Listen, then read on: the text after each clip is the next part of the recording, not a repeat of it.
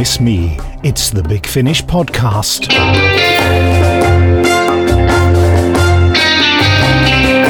Hello and welcome again. Just in case you've stumbled upon this podcast and know nothing of Big Finish, admittedly not particularly likely, Big Finish Productions are the purveyors of fine audiobooks and audio drama. Frankly, we're mostly known for Doctor Who, but also we do Blake Seven, Torchwood, Dark Shadows, The Avengers, Survivors, The Omega Factor, Sherlock Holmes, The Confessions of Dorian Gray, The Adventures of Bernice Summerfield, Carnacki the Ghost Finder, Frankenstein, Dracula, Pathfinder Legends.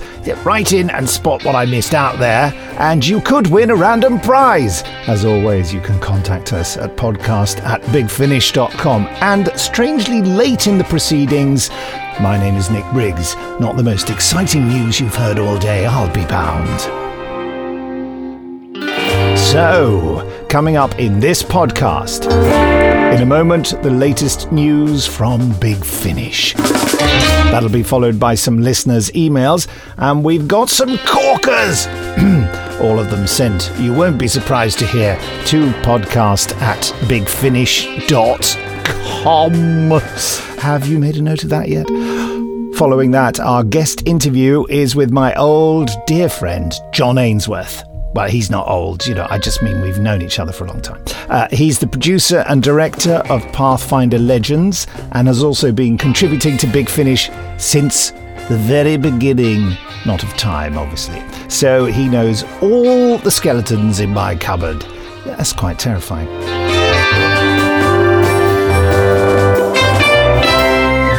Coming up after that, two great regular features a random look at a Big Finish audio release from the past. Obviously, not from the future, that would just be weird. Uh, something to whet your appetite, either for some listening pleasure you've missed out on, or to remind you to go back and have another listen. Then it'll be time for a Spragg-tastic moment. Our late great colleague Paul Spragg was once a truly inspiring contributor to this podcast, much more inspiring than I am. He could probably even say the word inspiring, which I just failed to do. And we're having fun revisiting your favourite moments with him. Please let me know your favourite moment by emailing me at you've guessed it podcast at bigfinish.com. After all that, there'll be just time to remind you of some of our latest releases just before I tell you what we've got lined up for next week's podcast. Right then. Here is the news.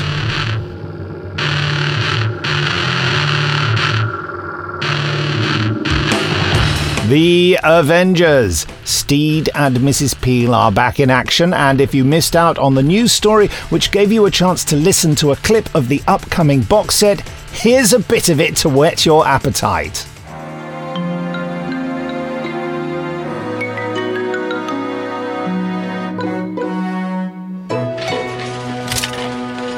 This is Reg, our star witness. I gather you heard the whole thing, Reg. Um, it's Ron, actually. Well, it says Reg on your badge. Uh, yes, I'm Ron from Reg. And I'm confused. The Railway Enthusiasts Group, Reg, Honest Grove Division. I see where the confusion has arisen. So, Ron, tell us about this mysterious voice of yours. I don't have a mysterious voice, do I? Oh, I've always thought it was rather matter of fact. That's the first time I've heard that. that made me laugh a lot. Uh, yes, if you want to hear the full clip, you can find it at bigfinish.com in the news section or on SoundCloud. Yes, that thing. Due to popular demand, we'll be releasing limited edition vinyl editions, the word edition appearing uh, as a special guest star on this podcast, of Big Finish classics. The, ti- the, ch- the Chimes of Midnight, Hello, and Spare Parts. That's the Chimes of Midnight and Spare Parts. Hello was just me going slightly mad. Uh, you've never heard of them? Here's the trailer for Chimes. Well, Charlie, where are we? I don't know, Doctor. It's too dark. You were supposed to be getting me to Singapore, you know. 1930, remember? An Edwardian Christmas. How lovely. Hmm, I never much liked plum pudding. Cook always used to make far too much of it, and we were still picking our way through it by New Year. Oh, I love a bit of plum pudding, though. Charlie, there'll be a death here soon. Edith, what are you saying? Who's dead? I can make you warmer than that fire ever could. Can't you just leave it, I said? I only wanted a kiss. Always been your favourite, ever since you were a little girl. It certainly has. You'll make me plum pudding forever, won't you? Even when I'm grown up. There'll be another murder soon, and everyone will forget me. Don't you forget me, Charlie. Mr. Shaughnessy, you're pointing a gun at us. Yes, sir. That's not a very nice way for a well bred butler to behave, is it? You are not to go upstairs. It is not our place. We only go upstairs when we are summoned. please, don't leave me here on my own. Doctor? Doctor, where are you? Of course, it's not proof. I mean, I suppose I could be lying when I said I didn't kill her. Oh, yes. A- As of course could I. Stands to reason. Once you've committed murder, a bit of fibbing is hardly going to bother your conscience, is it? It's mocking us. Whatever this force is, it's mocking us. Hey, there you go. The Chimes of Midnight uh, by Robert Shearman. And um, as if by magic, and frankly a bit of editing, here's the trailer for Spare Parts. It's taken six years training, but the sky's the limit today as mankind sets out on its mission to see the stars. This area is restricted to civilians. Why? What aren't we supposed to see? I saw your friend. Seemed like an amiable chap. The doctor? At Dodds. What were you doing there? Uh, What's happening? oh, power cut. Just when I got the lights on. Sounds like your society's in its death throes. Not the end of the world. You could be right. Maybe I was wrong. Maybe Mondas doesn't have a future after all. Emergency generators! Get the backup generators running! Keep moving. It's too dark to see. No one leaves! No one!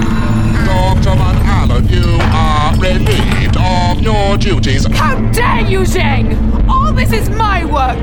I created you! And I am superior to you. Be proud while you still have the capacity. That travesty that was once a human being is part of it. I don't know how long it'll take. I'm not even sure I want to stop it. But I can give you a wake up call. It's up to you, not me, to change things and stop this horror once and for all. Clear these streets. Return to your homes. There is nothing to see. Brilliant work there by Marc Platt and a oh, great cast. So I'm doing a bit of Cyberman in that as well, just so I'd uh, give myself a bit. Shall I shut up? Okay. Uh, both vinyl editions include specially commissioned documentary material. As you'll see from the full news story on the website at bigfinish.com, uh, there's also brand new cover artwork. Brilliant stuff by uh, Tom Webster. Did you hear that Sheridan Smith was returning to Big Finish? Yes, Lucie Miller will be back in The Curse of the Fugue, a short trips release. Canny producer Ian Atkins managed to pull off a coup of locating and trapping this madly busy actress with his very own space time scoop. There's a clip of it on SoundCloud as well, actually. It's your boyfriend, Lucie. Quite posh, isn't he? said a smiley young man, holding out the phone. Lucie wiped her hands on her apron, took the heavy receiver, and lifted it to her ear. Oh, ignore Matt, he's only assistant manager, she said, digging him in the ribs as he departed. So, where in the universe have you been for two weeks? she demanded. I'm endeavouring to give you an authentic experience of the infamous three day week. Isn't it wonderful to hear Sheridan Smith again? Absolutely brilliant. And all of us at Big Finish are sending our very, very best to Sheridan, whose dad has been diagnosed with cancer recently. You may have seen that very sad story in the newspapers. Our thoughts are with you, Sheridan. And now, time for some listeners' emails. This one is from Mike Gibbons from Melbourne, Australia. Hi, Nick, David, and all at the BF bunker. yes, we're under fire and hiding. Uh, enjoy so much of what you do. Seem to listen to more audio than watch TV these days and been following Big Finish since 99. That's 1899, obviously. Uh, particularly love the recreations, continuations of other cult shows from the 60s and 70s, like The Avengers, Survivors, Blake Seven, The Prisoner, Yay, in brackets he puts, that's not me, and Omega Factor, which as a child haunted me. Shouldn't have been watching it. I thought it was a spin off of Doctor Who with Leela on an undercover mission for the Time Lords. that's brilliant. Um, I'm a big nostalgia buff and wondered if ever the missing Doomwatch episodes might be on the cards for a series. I was reading the script book which is available and it seemed like another project you could cover. Keep up the wonderful work, especially looking forward to the next series of The Prisoner. Brilliantly realised. Oh, thank you. Mike. I hadn't actually read that little bit about the prison. It just sounds like I'm bigging myself up. Yes, the thing about Doomwatch, we'd love to do it. So um, just imagine. This next one's from Daniel Whitaker. Hello, Nick, and everyone listening. I love the podcast and listen to it when I'm working on my articles for GallifreyArchive.com. Oh, yes, they've got good reviews on there. Uh, I was just wondering if there there's any plans to have a series called Just Imagine, which would feature the doctors monologuing their innermost thoughts. And have you, in fact, been teasing it to us for years? Oh, very good, Daniel. Yes, uh, just imagine, as you may well know, is what I say when I haven't really got a proper answer. Um, it comes from, uh, you may have heard this story or not, fast forward if you have, when I wrote to Russell T Davies years and years ago when uh, he was uh, executive producer of Doctor Who, very early days, and I, I, sent him an email saying, hey, why don't we do a TV series of Dalek Empire? And uh, his reply was, um, just imagine which is just the most brilliant way, isn't it, of uh, being very positive about something, but kind of hinting that it would never happen. Um, I don't mean that about Doomwatch. I really would like Doomwatch to happen. Going back to that. Anyway, uh, next email is from Jenny. She just says Jenny. Could it be Jenny Fletcher from our podcast from Big Finish Day the other month? Jenny was very um, informative about Big Finish and, and, gave us her views on various stories and, and bigged them up particularly a bit of Dalek Empire, I seem to remember. Anyway, and, and she had a very interesting way of saying her name, Jenny Fletcher. Anyway, I don't know whether this is you or not, Jenny Fletcher. Maybe it's just Jenny someone else, and that's no problem for me. Hi, Nick. My question for the podcast is if you could be in any scene of classic Doctor Who, which scene would you choose, and which character would you most like to play? What are your reasons for choosing that particular character and scene? Thanks, Jenny. Possibly Fletcher. Um, or not.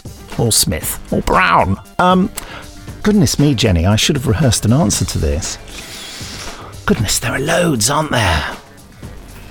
Well, in a fantasy world, I'd love to have played Roger Delgado's master. I'd love to have been Roger Delgado as the that's just a weird thing to say. Um, and and the scene the scene that always leaps out, doesn't it, from classic Doctor Who is the, the Doctor, the Fourth Doctor, and Davros, you know, and the whole. If I, yeah, I don't know. I was still. Oh, now I'm getting confused with the scene by the ex, by the, you know, when he's just going to touch these two strands together and blow up the Daleks.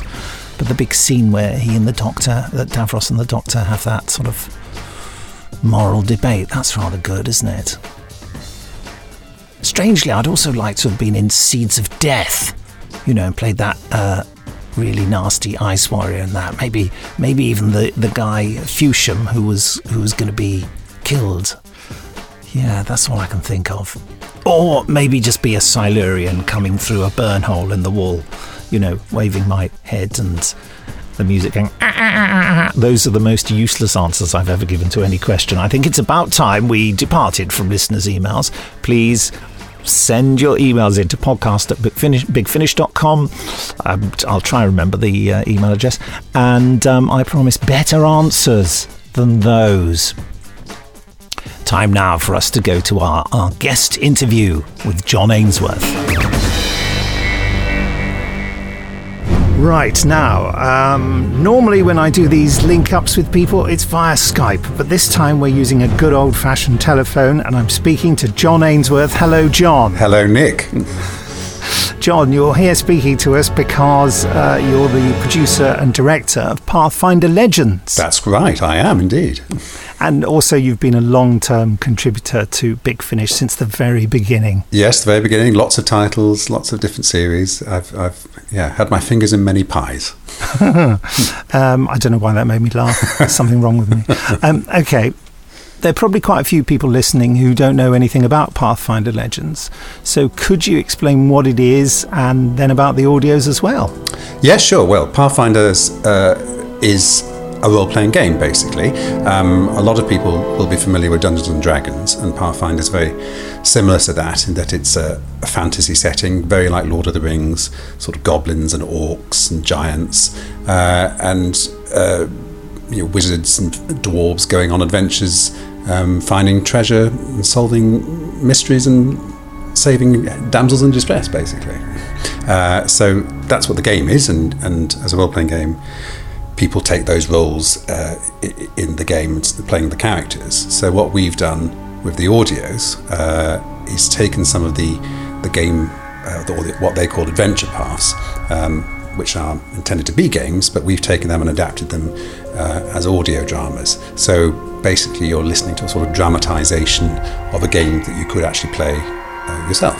So a game is quite a different thing to. Um the narrative in a storyline or in a script, isn't it? Yes, and by the nature of a role playing game, the, the storyline's very open ended. Um, I mean, obviously, you are sort of guiding them, guiding your characters through a path, but there's various options that you can take uh, and, and, various outcomes. I mean, it is possible in the game that all the heroes could get killed before the end of the story, effectively. So, obviously, we want to make sure that doesn't happen in our audios, or the, otherwise no, they'd, be, they'd be very short. You know. so yes, we just take the basic, the basic story outline uh, and some of the characters and, and, monsters from the story, and we just reconstruct it uh, as fairly accurately as we can to the story. But like a lot, it's it's very much like adapting a a novel into a film. Um, novels tend to be a lot longer than you actually could fit into two hours of film time, so you have to condense. Um, you know, and not actually feature necessarily all of the characters as well. So they are. Uh, they have the spirit of the story, but they're not an absolutely slavish adaptation of, of what's actually in the adventure paths. I should perhaps have explained, by the by, that uh, the reason that you're sounding so clear is that you're recording at your end of the phone, and I'm recording at mine and uh, at my end, and hopefully it'll be edited together to sound almost like we're in the same room. Seamless, yes. yeah. I just thought I'd give that secret away. Um, going back to Pathfinder Legends, which is what we're supposed to be talking about, um, I think you know that it sort of uh, came about because Jason and I were at a convention called Gen Con in Indianapolis. Yes. A few years ago. And we saw the Paizo Pathfinder um, stand, and I said to Jason, "Go over and have a chat to them. I bet we could do some great audio plays based on that." And then he managed to, Jason Haigh-Ellery, our you know, boss, managed to sort out a deal with Paizo, the company who, who own this. And then how soon did you come to it after that? I think it was a little while. I'm, I'm not totally sure because um, certainly you, you and Jason both told me what you've just told the listeners, uh, um, but I wasn't quite sure of the actual time gap. Um, and we did have quite a bit of development time um, in that we were talking to Paizo about how we would do it. Um, there was some consideration of doing totally original stories, um, and uh, I think it was actually me who suggested that it might be good to use the adventure paths. Uh, because because that, that, we, we knew on sort of safe ground that these were like good solid proper um, Pathfinder adventures if you like yeah, um, yeah. and I think actually what has what has proved popular is that um, people who've played the game have enjoyed listening to the audios and the other way around as well you know people have, some people have come to listen to the audios and that's actually enthuse them enough to go and find out those particular adventure, adventure paths and, and play it themselves as well, which, oh, is, right, which, is, which is quite nice. Yeah. But of course, I, I'm I'm guessing from what I've heard of the, the finished products that also you, you don't have to be interested in the games or have a desire to play the games. You can just Absolutely. listen to them as audio yes, drama. I was wanting to say that really as well. I mean, uh, I mean, we absolutely want them to work as audio adventures in their own right. So you need never have heard of the game. Uh, and indeed, I've certainly seen you know stuff on forums and emails that have been sent from people who have just come to them as audios. You know, people who perhaps listened to our Doctor Who's uh, and, other releases and thought they'll try these, and uh, they seem to really really like them. I mean, it's the uh, they've got the big finish feel. I hope in that they're Yeah. you know they're quite cinematic and.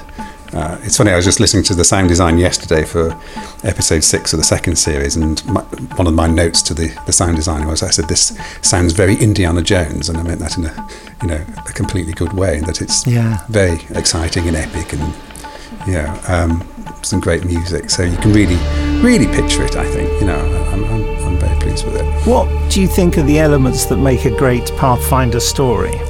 Oh well, um, it's well probably the elements that make any good action adventure story, and that there needs to be plenty of action and adventure, I suppose. Um, but I think actually what brings it to life is the main characters, and we have four regular characters, uh, which uh, is um, Ezren, who's the wizard. I must make further study to provide the Pathfinders with a detailed report of its abilities. Uh, Harsk, who's the, the dwarf. No! Harsk! No!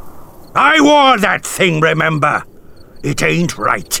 And it ain't coming out of my pack. Got it? Valos is the fighter, fighter Whoa! Watch where you're aiming! and Merisiel is uh, the, the, the elf, who's a thief, basically. Val, get down! because you've got four regular characters, which is quite a lot for audio, um, that, but that does give you the opportunity for quite a lot of interaction. And as the series has gone gone by, you know their relationships have become more detailed and more intricate, and you know one of them suspicious of the other, and uh, that's what. And I think it's that sort of that sort of enriches the story. You know, you, it isn't just about hacking away with swords at monsters uh, and, and shouting, although there's plenty of that. But because you've got sort of real, sort of real characters there taking part in it, it, it just makes it come alive a bit more, be a bit more realistic. I think in that sense.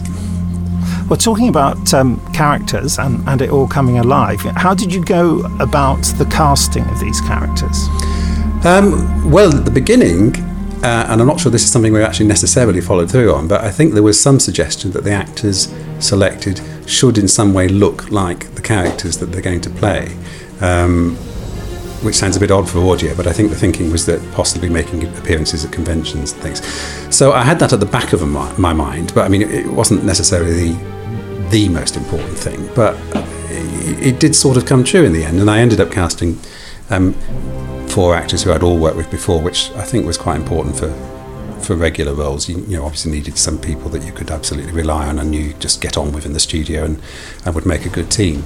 Um, which is what we did, and and, and some of that, I mean, some of them were sort of just automatic casting on my head. I mean, Trevor Littledale, who plays Ezren. uh, he immediately sounds like a sort of Gandalf type character. He's got that sort of Yeah. slightly older voice, but quite authoritative. Uh, and interestingly, he's actually his character Ezren is almost by accident ended up becoming the leader of the group in many ways, which uh, certainly wasn't dictated in the adventure paths or anything like that, and wasn't really intentional. It just sort of evolved that way, which is quite nice. And then Because he's got a sort of wisdom, do you think? Yes, and he's he is literally sort of wise and, and he's a sort of sensible one, and and actually sometimes it's his, uh, you know, he's sort of driving the story in the sense it's his his passion to do something or find something out. He's he's very much got this thirst for knowledge, and sometimes pursues that to an extent that it puts the others in danger, and that causes a bit of friction, which is quite interesting, you know, from a drama point of view. Sorry, I was going to mention another member of the cast. You've got Ian Brooker. Yes, who I remember Brooker, I first employed on a, um, an Eighth Doctor story called Embrace the Darkness that I, I wrote and directed. And he's done many big finishes, hasn't he? Yes, he did. He did a lot of Dalek Empire, which I think is where I met him when we were working on that together. And I sort of obviously must have been very impressed with him at the time. And you know, I, I've cast him in many Big Finish productions since then. And uh, uh, so yes, I've cast him as, as the dwarf. Um, and not that he's very short, particularly, but he, do, he does occasionally have a beard, which is quite good. Um, uh, but he's got that nice, or can put on that nice sort of gruffness, um, Yeah. wh- wh- which is obviously very appropriate for, for, for the dwarf. Um, uh, yeah, and he often clashes with uh, Trevor's Ezren character, which has some nice fiction about it. Um, and then Kerry, who plays Merisiel, she, uh, again, I've done quite a few productions with her in the past, uh, Kerry Skinner, and she she does look quite elf. She's got long blonde hair, you know. If she had pointy ears, she would look like an elf. You know? well, wouldn't we all? That's true. uh, and she's got a lovely uh, vocal quality to her. Uh, and then Stuart Alexander, who plays Valeros, now he's actually Canadian. Um, and again, that was something because because who owned the Pathfinder um, uh, game, they are American based, and I think they were initially quite keen to have um, American actors in it.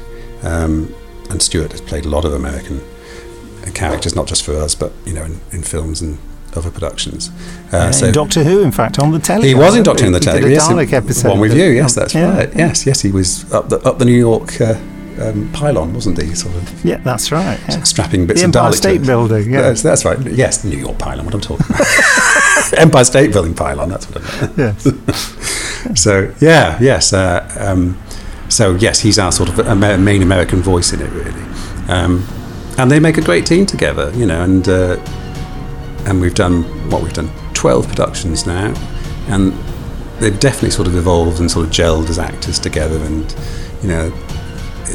They know what they're doing really, which is lovely. You know, I just get them into studio, they know what to do, and we just get on with it really. And and some lovely stuff comes out of it. You know, you can really sort of push them to try things out, and go a little bit further with things. And I presume there are other characters come into it. Of course, yes, yes. There's uh, lots of incidental characters coming in who play various. I mean, the second series, which uh, we've just finished recording, was set in a sort of fantasy Egypt. So we've had a lot of uh, pharaohs, um, mummy, mummy, mummies of various descriptions, um, mummy, mummy, mummified dogs, mummified uh, cats.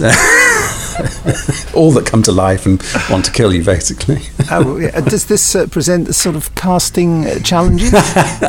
well, eh, I must admit, I've done a lot of growling myself for monster for non-speaking monsters. I'm, I'm I'm often the growling in the background. I remember doing a lot, a lot of giants in the second, in the first series. We had a lot of stone giants and frost giants, um, and it was trying to find ways of growling differently for each of them. But uh, yes. um, are there any good stepping on points for people who've not heard it before? I mean, presumably there's the first parts they could start with, I suppose. Yes, we, I mean, we've done two series so far, and the idea is that they are very much self-contained. I mean, in the second series, there are minor references to the events of the first series, but certainly nothing that makes any uh, difference in terms of the development of the story. Um, yes, you could listen to them independently, and it, it would be absolutely fine. But they they are. Uh, you know they do progress so I, I think you do have to really start at the beginning of each series because they do sort of build to a big climax and you know the resolution of all the, the mysteries etc so yeah start with episode one of either series I would say And what uh, what's out? That what's the latest release now? Number three is out at the moment Shifting Sands uh, which is number uh, episode three of the second series so yes there's three more to come of that And uh, do you know what's in store for the future for Pathfinder Legends? Well, there will be a third series, but that's all we can say at the moment, really. We, we, we uh, can't announce the title or when yet. Um, but we will do soon. That's all I can say, I'm afraid. Very exciting. I suppose we ought to have a, a, a listen to the trailer for the latest one. yes, absolutely. Wow. This is amazing. Look at it all. I've never seen so many books. There must be tens of thousands. Welcome to the Great Library. Can I be of assistance? We're searching for information about a pharaoh known as Hakotep. That's better. Come and lie beside me. I'd rather sit here, if you don't mind. No, I insist. Yes, that's it. Make yourself comfortable. Kabekshu!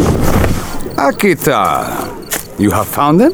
On the ferry, heading towards the city of the Reed people. I'll send word to Jamira. We have them.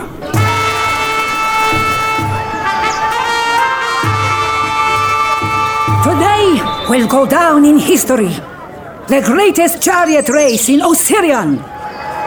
The first to cross the finishing line will win a prize and, if they are worthy, a special gift. I wonder who she's talking about. Shut your face.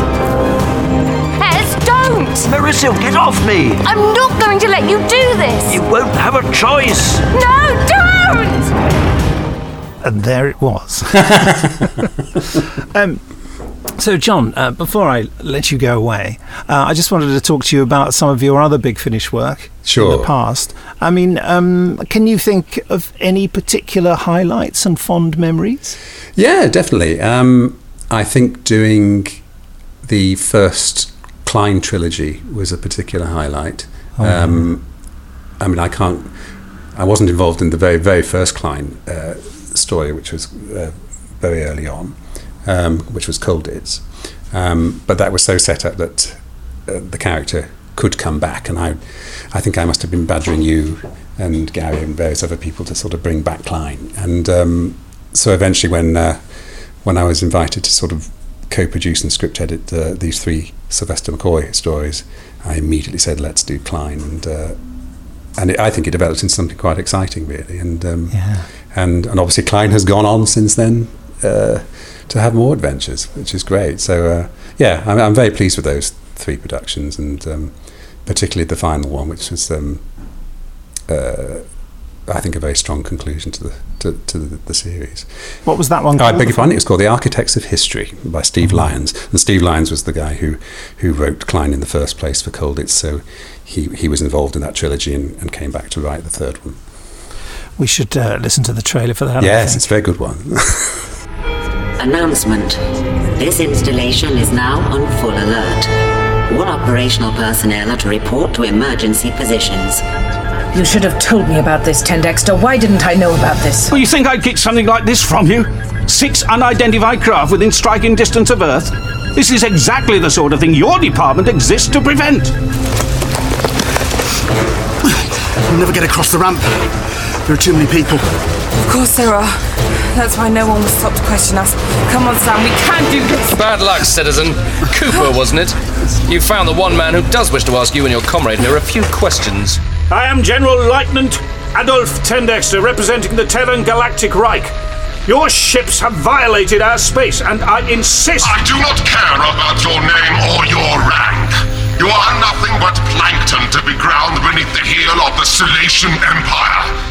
Your primitive ships are no match for our warcraft. You have ten minutes to surrender, or else we will destroy you.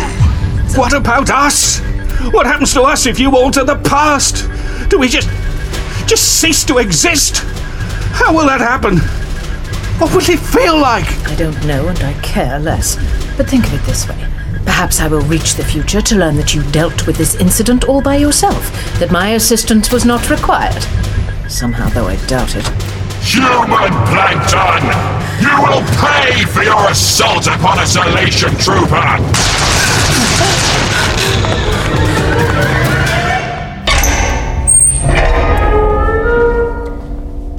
You're back then. Yes, Doctor. I'm back.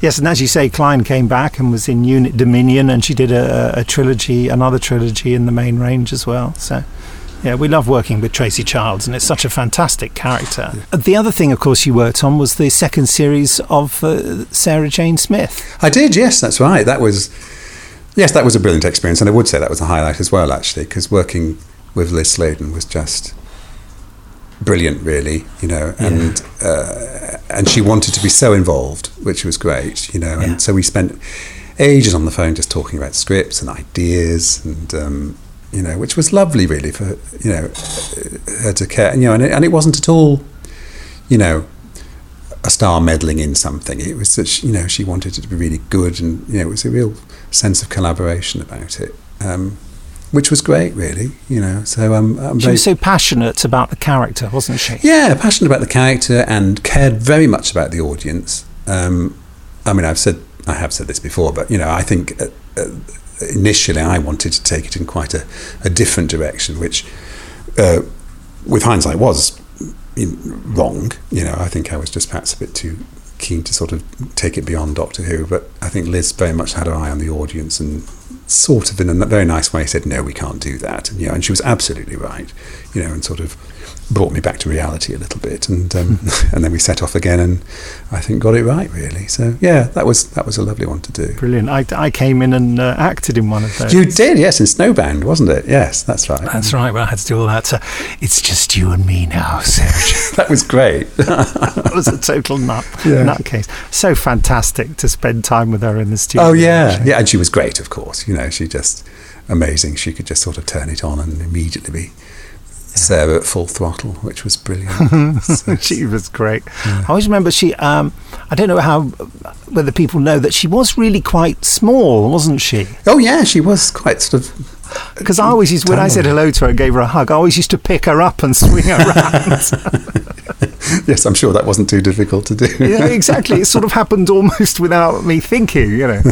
Oh, no, lovely, lovely. No, so obviously, um, you know, and especially she, now she's no longer with us, I sort of feel very privileged to have, you know, not just known her but worked with her really, which is because I've always thought she was, you know, a brilliant actress, and I wish she'd done more than we, we know her for. If you if you see what I mean, you know, Yeah, yes. gone on to other other things really, but you know, she had other things in her life as well. So yeah.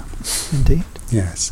Um, another thing I've done, which might be worth mentioning, um, which I think is quite topical, is of course I did the first Doctor Who Unbound series, Oh yes. and I gather David Warner is about to come back as the Unbound Doctor again with um, with Benny, That's right. Yes, he is. uh, yes. which is nice. And I, I mean, I only learned that by seeing it on the Big Finish website, and I thought, oh, right, that's good. That still sort of ca- It's, carries on. down ex- extremely well. I think it was James Goss, you know, the producer of the Bennies, his idea. Right, yeah. And I thought it was a bit outrageous, but I, I said, well, as long as you can come up with a convincing explanation as to why it's happened. Yes. And then he sent me the scripts, and I thought, oh, yeah, they deal with it very quickly and very efficiently. It's beautifully done. Oh, good. Right, good. Well, yes, I mean, his his Doctor was always popular. I mean, I think probably uh, Sympathy for the Devil, which was the second of the original Unbounds, that was hugely popular at the time. I think it came top of the Doctor Who magazine poll for that year, or or certainly was in the top ten. Yeah, So- I, I recall it was extremely popular. yeah, he's always gone right. down well, and of course, then uh, there was the the sequel uh, later on with um, Davros and the Daleks, and now so this is his third adventure, I think. Yeah. Yes, the Unbound stuff was very popular, wasn't it? I, I, I do think, I don't know, this is controversial. Um, I don't know whether you would agree with this, but I felt that what you and I were trying to achieve with it was not actually what the audience liked it for. No, no. It was interesting how people kept, did quite want to sort of almost absorb it into the actual real uh, Doctor Who canon. Um, Yes. I mean, the most controversial one was um, Full Fathom. Full Fathom Five. Yes, someone's just mouthed me. Full Fathom Five. That must have been Joe. I bet Joe knows. Yes, it was. Um, Full Fathom Five. Yeah, and I think in some ways that was actually the one that came closest to what I think we were trying to achieve, or it certainly Yeah. was in my because mind. there the doctor was ruthless in the pursuit of his goals, wasn't Yes, exactly, and it was, and, and at the time, caused a lot of uh, people were very annoyed about it. Actually, just thought, you know, you just can't do that, and and I, I did sort of keep saying, well, it is Doctor Who Unbound. That's the point. You know, we're meant to be doing things that you can't do in normal Doctor Who. Welcome to the Deep Sea Energy Exploration Project, General Flint. You won't regret coming here. I hope not, Professor Volmer. So, this is the DEEP that eats so much of my R&D budget, huh? That whole area of the seabed will still be contaminated by radiation, even after nearly 30 years. If it's so dangerous, why are you going? I'm going for you, Ruth. I shared my hopes and fears with you, things I couldn't tell anyone else. And this is how you repay me. With betrayal, going behind my back, diverting money from my funding for this this freak show. Oh my god, it's a baby!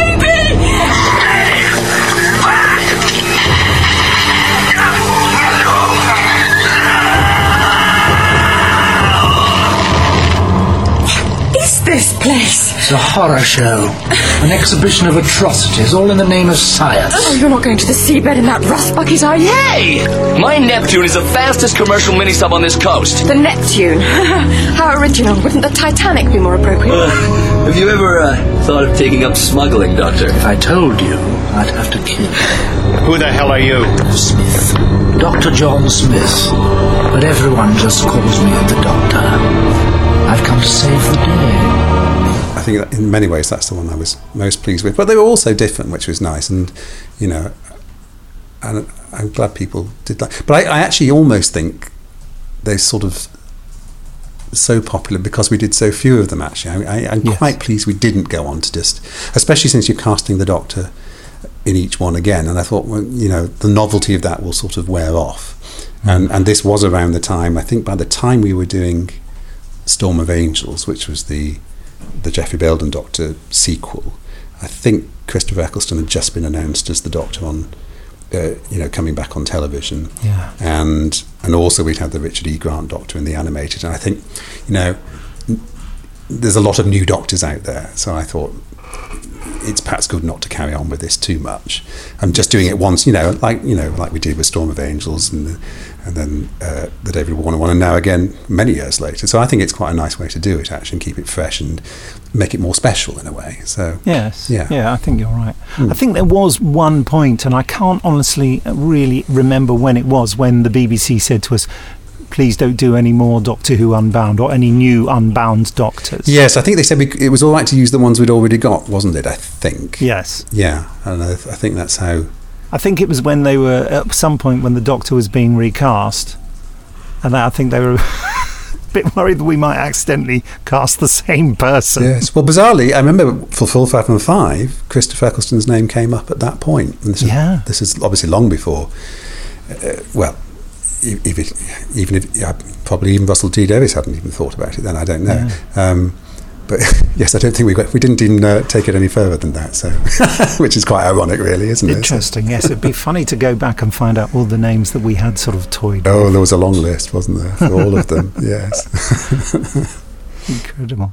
Right, now then, that's Big Finish. Um, and we know what you're in. Normally, I ask people what's tingling their molecules at the moment in Big Finish, what they're working on. But I presume it's Pathfinder Legends. Yes, it is. I mean, I'm literally doing overseeing the uh, post production on the final one of the second series and in pre production on the third series with the, the top secret third series. So um, yes, that's what I'm doing at the moment, really. Um, well, also, I like to ask, and I, I think I used the word tingling. I've been saying agitating, so I don't know whether it's agitating or tingling your molecules, just generally in entertainment terms, like something on television or a book or whatever that, that is particularly. Um, oh, gosh. Bringing joy into your life or some kind of enjoyment, anyway. Well, that's an interesting one. I did recently, it's it's not exactly Cohen, but something I saw very recently and enjoyed very much is a, a mini series called Wayward Pines, which you might be interested in if you haven't oh, heard. Have, you, have you heard of Oh, I it? w- I really want to see Well- this. Where, where's it available? Well, I got it on my little. I got a, a, a box for Now TV, and so Oh. I guess you can get it on things like Netflix or Sky. Uh, I, yeah, it's I not on Netflix yet. I would have noticed that. I think it may have gone off my box now because they're only there for a period of time. But you'd like it because it starts off very much like The Prisoner. In, ba- Yes, in that, yeah. in that a, a man who's played by Matt Dillon, who's very good, um, wakes up in this village in America and doesn't know how he got there.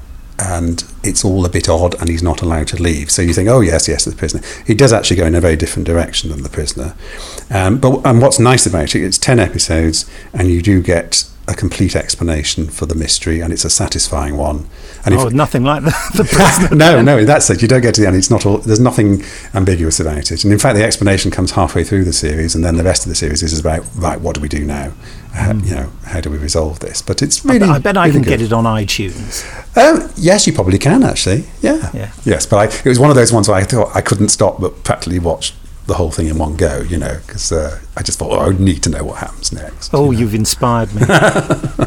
it's, it's rather pitiful. Uh, in the first interview I did in these new podcasts, I asked David Richardson what was uh, agitating his molecules, and he said uh, Jessica Jones, which I, I've been watching as well, Right. on Netflix, um, which is you know got David Tennant in as a very very nasty villain.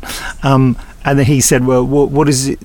What's agitating your molecules? And I had to say it was the Sweeney. Oh, really? Right. Okay. I've been watching that. Anyway. uh, but yes, no, I'm inspired by Wayward Pines. Yes, s- it is so much like the prisoner in its initial setup that even Six of One, uh, the prisoner fan club, have been reporting about it Oh, in their newsletter. I think they put in a, a special leaflet because I'm a member, you know. right, of course. Honorary member, I hope. Yeah. no, well, I, no, they've given it a nice review, uh, my version of the prisoner. So uh, anyway, Right. have you heard it yet? By the way, I'm afraid I haven't. No, but I am intrigued. I tell you because I, I read through all the um, the notes in the, the CD booklet, and which is all very nice. You know, because I was proofing it basically. Yes, Uh, of p- course. Part of my du- other Big Finish duties is proofing all the. Uh, I shouldn't be telling this to people in case they find any mistakes and they can blame me, basically. well, you're not the only person. No, no, this is you true. You can always blame the mistakes on other people. so I get to read stuff uh, uh, uh, that I don't know anything about actually sometimes, you know, or I know is coming up. So I got to read all the lovely writer's notes and that you'd written and uh, everything about the prisoner. And I, I must admit, reading it, I just thought, oh, this uh, this sounds really good, and and you wrote so sort of passionately about it, and um, and it's a fairly, I think, it's quite a unique approach to something for Big Finish, isn't it? In that you're sort of reinventing uh, some of the TV episodes. That's right, isn't it? The- Yes. Yes, which I don't think we've ever done anything like that before for Big Finish, really, have we? No, that only occurred to me afterwards, really. It just seemed the obvious thing to do. I mean, I am writing some original ones as well. Yeah. yeah. So, but mixing them in. So, yes, I must admit, I was, I haven't listened to it, but it, I definitely would like to. Yes, very, very. Well, intrigued. obviously, we'll set up an entire interview to get your verdict at some point. to make sure I have what, listened to it, all of it. Yeah, yes. yeah. And, you, and I say, "What did you think?" And you say, "Rubbish," and then that's the end of the interview. yes, that won't get bro- broadcast, will it? I don't know. For the sake of balance, maybe it should. right. Well, John, thank you very much. Good, thank you. Your mission now is to press stop and send me the file so that I can edit the two bits together, and hopefully, we'll sound like we're having a conversation. I'm sure we will. It'll sound lovely. Thank you. Well, I'll, I'll leave you to the pleasures of uh, Joseph Smith and Ian Atkins in the production office there. Right. I'll I don't know quite what that means. yes, that's no pressure on them then. I think they're a bit busy, probably. yes, they are. Heads down on the Yeah, laptops. they say they've got a couple of scripts for you to take, apparently. Yes, this will be uh, actually the next Pathfinder script. So yes, so Oh, ready for me to go into studio. So yeah, Lovely. All right. Well, good to chat to you. good. Thank you, and I'll Take care. take care. Speak to you soon. Bye bye. And it's time now for my random selection of a production from the vast Big Finish archive. And it's random because this morning I was just listening to an upcoming rather brilliant Torchwood release entitled Zone 10. There's a lot of snow in it, which led Torchwood producer James Goss and Big Finish line producer David Richardson and I to have a little email chat about snowy footsteps. It's the kind of thing we talk about. And that reminded me of the second instalment of the second series of Sarah Jane Smith, not to be confused with the TV series The Sarah Jane Adventures. Snowblind was the title. I confess I'm in it. Yes, yes, yes, me, me, me, me, me. But anyway, it's by David Bishop, produced and directed by John Ainsworth. Quite appropriate since we were chatting earlier about this episode too. Uh, with sound design and music by Steve Foxon, supplying those snowy footsteps. It's such great fun to work with Liz Sladen. Yeah, great, great memories. Um, yes, some of them mentioned earlier with John Ainsworth. Sarah, you've only met this Will Sullivan once, and now you're travelling halfway around the world to visit him. I'm going to see how Munro and his team are spending Aunt Lavinia's money. Visiting Will while I'm there is a happy coincidence, that's all. Nikita Base, this is Echo Romeo 79er out of McMurdo. How's your weather? Over. Good landing conditions at present, but be advised, situation is deteriorating. Jack's coming into land. He's bringing two visitors with him. One is Sarah Jane Smith, who helped sponsor this study. Why didn't you mention they were coming earlier? I wish you hadn't come, Sarah. What? You invited me, remember? Yes, but you couldn't have picked a worse time to arrive. Munro took a swing at me. I think he's cracking up. He's been getting increasingly paranoid since the others left. Doubt Sullivan told you how he got that black eye. Well, to be fair, it took some coaxing. I'm sorry I hit him. He's not the real troublemaker. It's that woman. Morgan?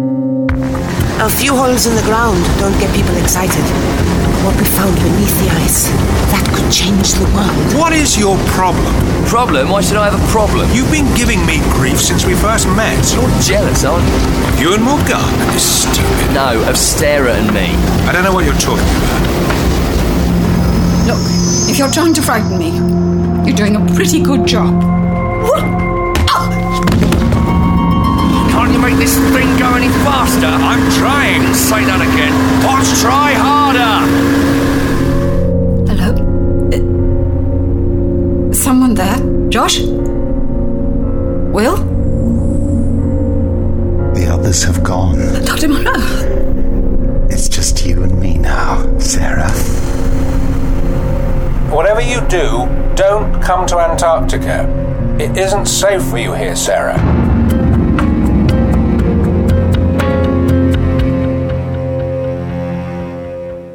Do love saying that, actually. It's just you and me now, Sarah. right then, let us go forward. Yes, forward. Yeah, time to think back to all the great times we had with Paul Spragg. I'm obliged to regular Big Finish listener David Steele, presumably not to be confused with the former Liberal Party leader, uh, but you've never heard that before, David, for his prompting of some great memories. Hi, Nick. I'd like to nominate a few moments from the podcast from September the 12th, 2013. The opening is hilarious, as is the chat about Paul's new chair. and the cover the things you need to breathe still gives a chuckle. Hmm. In fact, the whole 12 minutes is a joy. I'm glad you're doing these little celebrations. I've said this before, but even though I never met Paul, I felt I knew him through his replies to my customer service emails and from his reading my letters out on the podcast. Oh, yes, David, we remember. It made me feel involved, part of the Big Finish family, and I think that's why losing him hurt so much, because Big Finish is a family. That's true. Anyway, keep up the work. Thanks for this, David. Your wish is our command, and here's the news story associated with this podcast.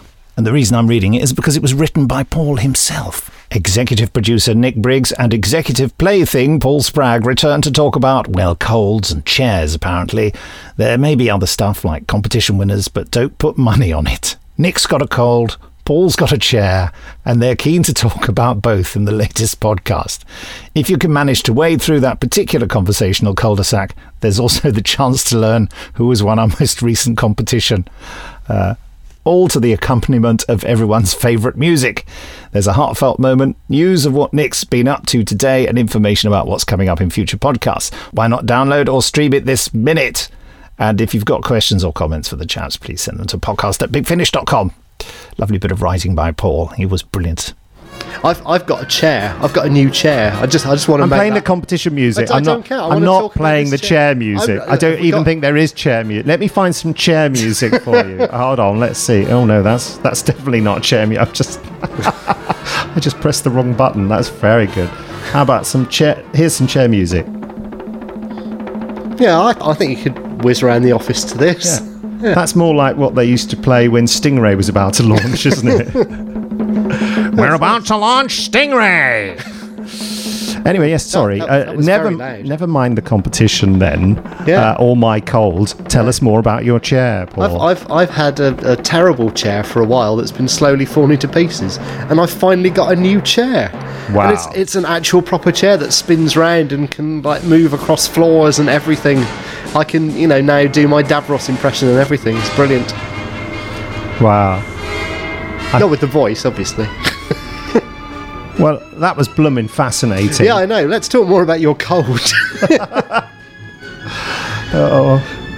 Well, clearly that's the big win of this podcast. Talking about your cold. How gooey are you on a scale of one to ten? Uh, I'm, I'm, today I'm going to uh, go and have some prosthetics fitted to my face for uh, an internet exciting thing I'm doing called the Infinite or Infinite. So on a day when you're incapable of breathing correctly, you're going to get someone to cover the things that you use to breathe. This will go well. Cover the things I used to breathe. That's a really weird way of putting things. Um, anyway, look, uh, competition. More Spragg-tastic moments in the next podcast. Send in your recommendations to podcast at bigfinish.com. And if you're searching for those memories, why not select the podcast tab at the top of the homepage at bigfinish.com and have a listen through? It's free. What more can I say?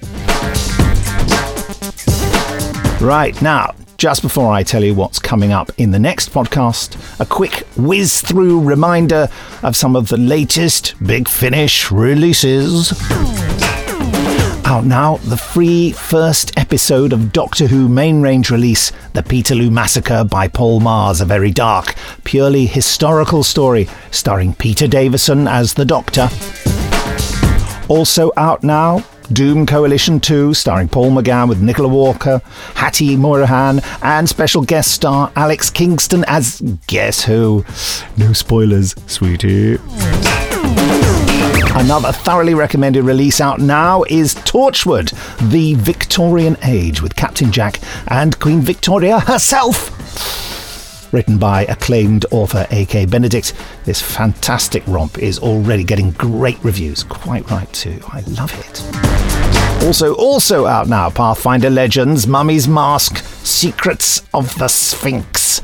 Role playing fantasy games brought to dramatic life in really great audio drama. Due for release soon. Not for the young or easily shocked, Call Me Jax.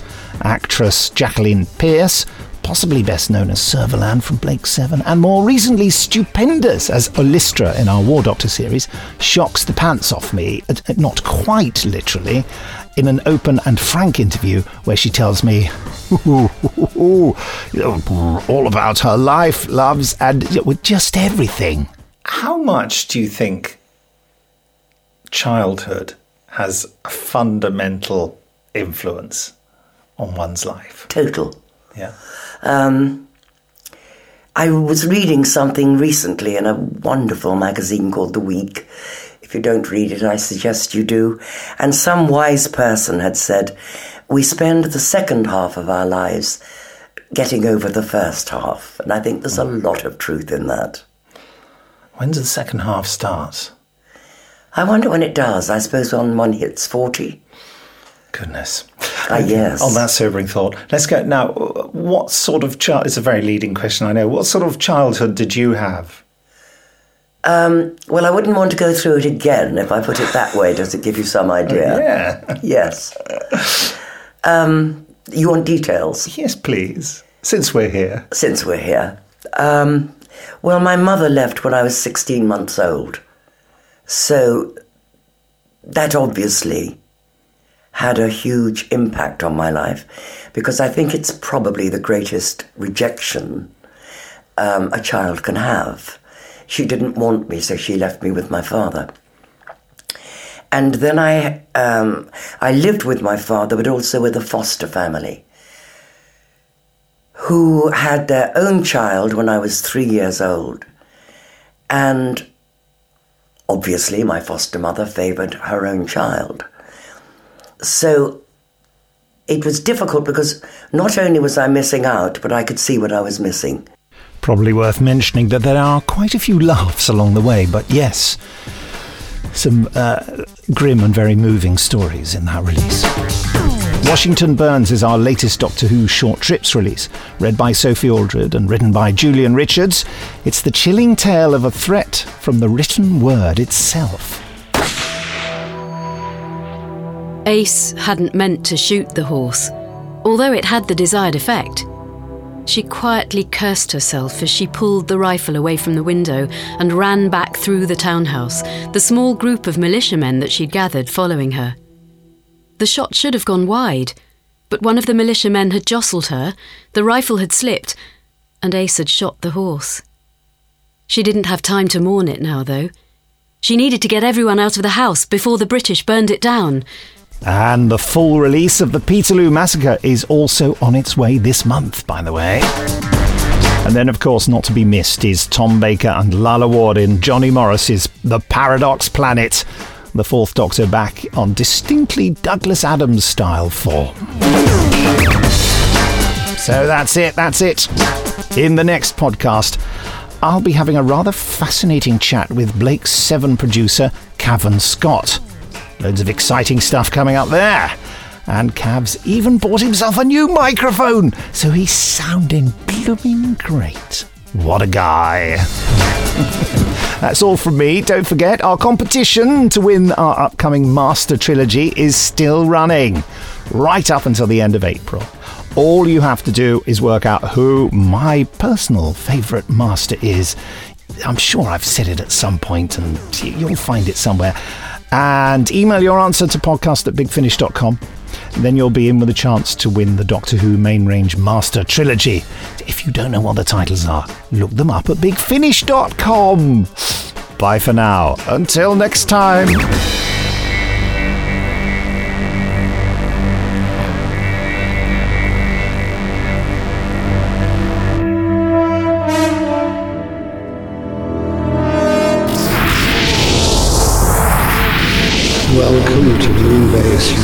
Moonbase Unfortunately,